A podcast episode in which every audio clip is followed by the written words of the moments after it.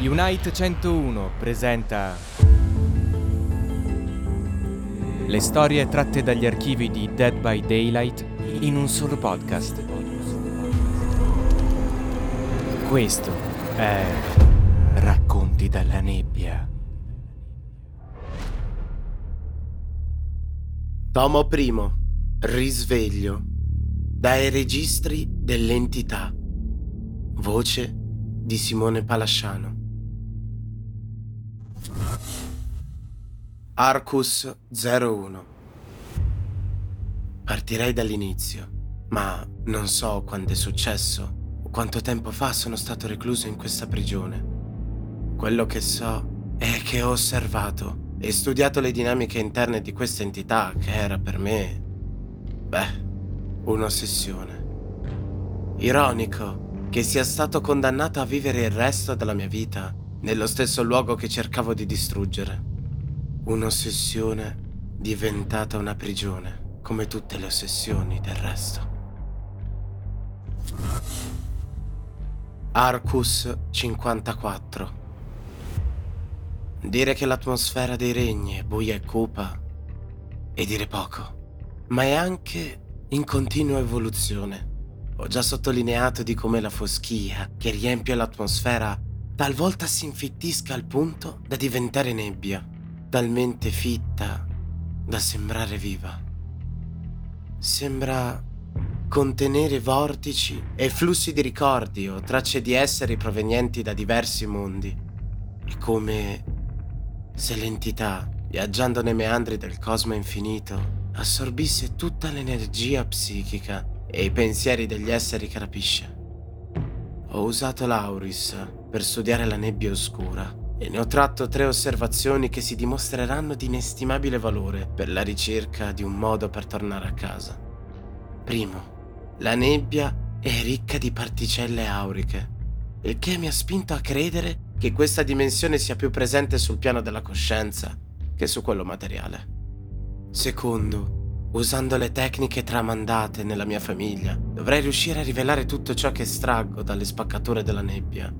Terzo, l'entità è molto più antica di quanto immaginavamo e quasi tutte le nostre teorie e le nostre supposizioni erano del tutto errate.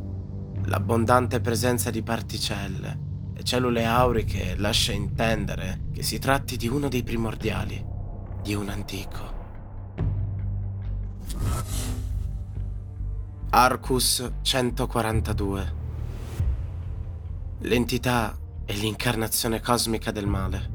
A casa assistemmo come la sua stessa presenza rivoltasse interi mondi, come sembrasse eliminare o porre fine a ogni senso di empatia o compassione nelle comunità, come portasse le persone sull'orlo della pazzia e, le spingesse ben oltre. Ora capisco che fa tutto questo per strappare la vita alle sue vittime, costringendole a patire un'interminabile prova di terrore che si suppone serva alla sua stessa sopravvivenza. Ed è qui che forse si trova la chiave per distruggerla. Semmai si possa distruggere un antico, portare a termine le prove, distruggere la sua abilità di estrarre l'oscuro nettare delle sue vittime, come un tremendo parassita che si nutre di un fiore. Gli archivi quantomeno mi consentono una maggiore comprensione dell'entità, perché si sposta da un universo all'altro, estraendo le sue vittime e divorando i mondi come in un buffet di dimensioni cosmiche. Quello che devo ancora comprendere è se è attratta da mondi colmi di oscurità e pazzia, o se invece è essa stessa la causa di tale oscurità, di tale pazzia. Arcus 557. Tutti i piani della coscienza non sono altro che un inconsueto miscuglio di particelle materiali e particelle auriche di coscienza. È quasi del tutto certo il fatto che l'entità sia pura coscienza. L'esistenza stessa è la componente materiale a cui il mondo reagisce e per cui cambia coscientemente. La coscienza collettiva ne è l'aspetto fondamentale. Il corpo, la casa, la prova. Tutto questo insieme è l'espressione dell'inconscio bisogno di paura e terrore che nutre l'entità. Ecco la chiara osservazione degli esemplari da essa scelti. Vengono tutti da mondi incapaci di comprendere il rapporto metafisico tra i loro pensieri e il mondo in cui dimorano. Non è solo un caso, è autoprotezione, secondo me. Le vittime consapevoli di queste verità, che hanno affinato la loro abilità di opporsi, potrebbero rivelarsi deleterie per l'entità. Questo mi lascia intendere che l'entità sia attratta dai mondi oscuri, da che tenebre e caos sono chiari indicatori che i loro abitanti hanno fallito nell'impresa di mettere insieme i puntini tra la coscienza collettiva e l'integrità del loro mondo. Ecco dunque una probabile conclusione. Può essere che l'entità si nutra di ignoranza. Arcus 731.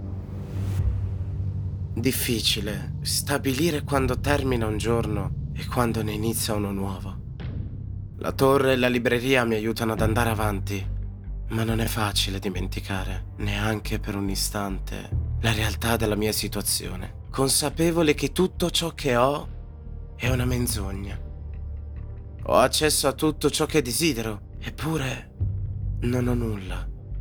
I sopravvissuti continuano ad affrontare le prove con i killer più brutali di sempre. Io continuo a ispezionare la nebbia in cerca degli appunti di quanti sono riusciti a scappare. A volte sembra solo una vana ricerca, ma dopo tutto ne ho di tempo a disposizione. Tanto. Rivelazioni dell'osservatore.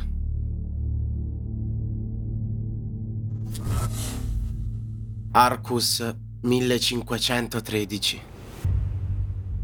Ho usato l'Auris per esplorare i ricordi di una sopravvissuta senza nome, proveniente da un mondo in cui, da quanto ho capito, esiste una vera e propria setta dell'entità.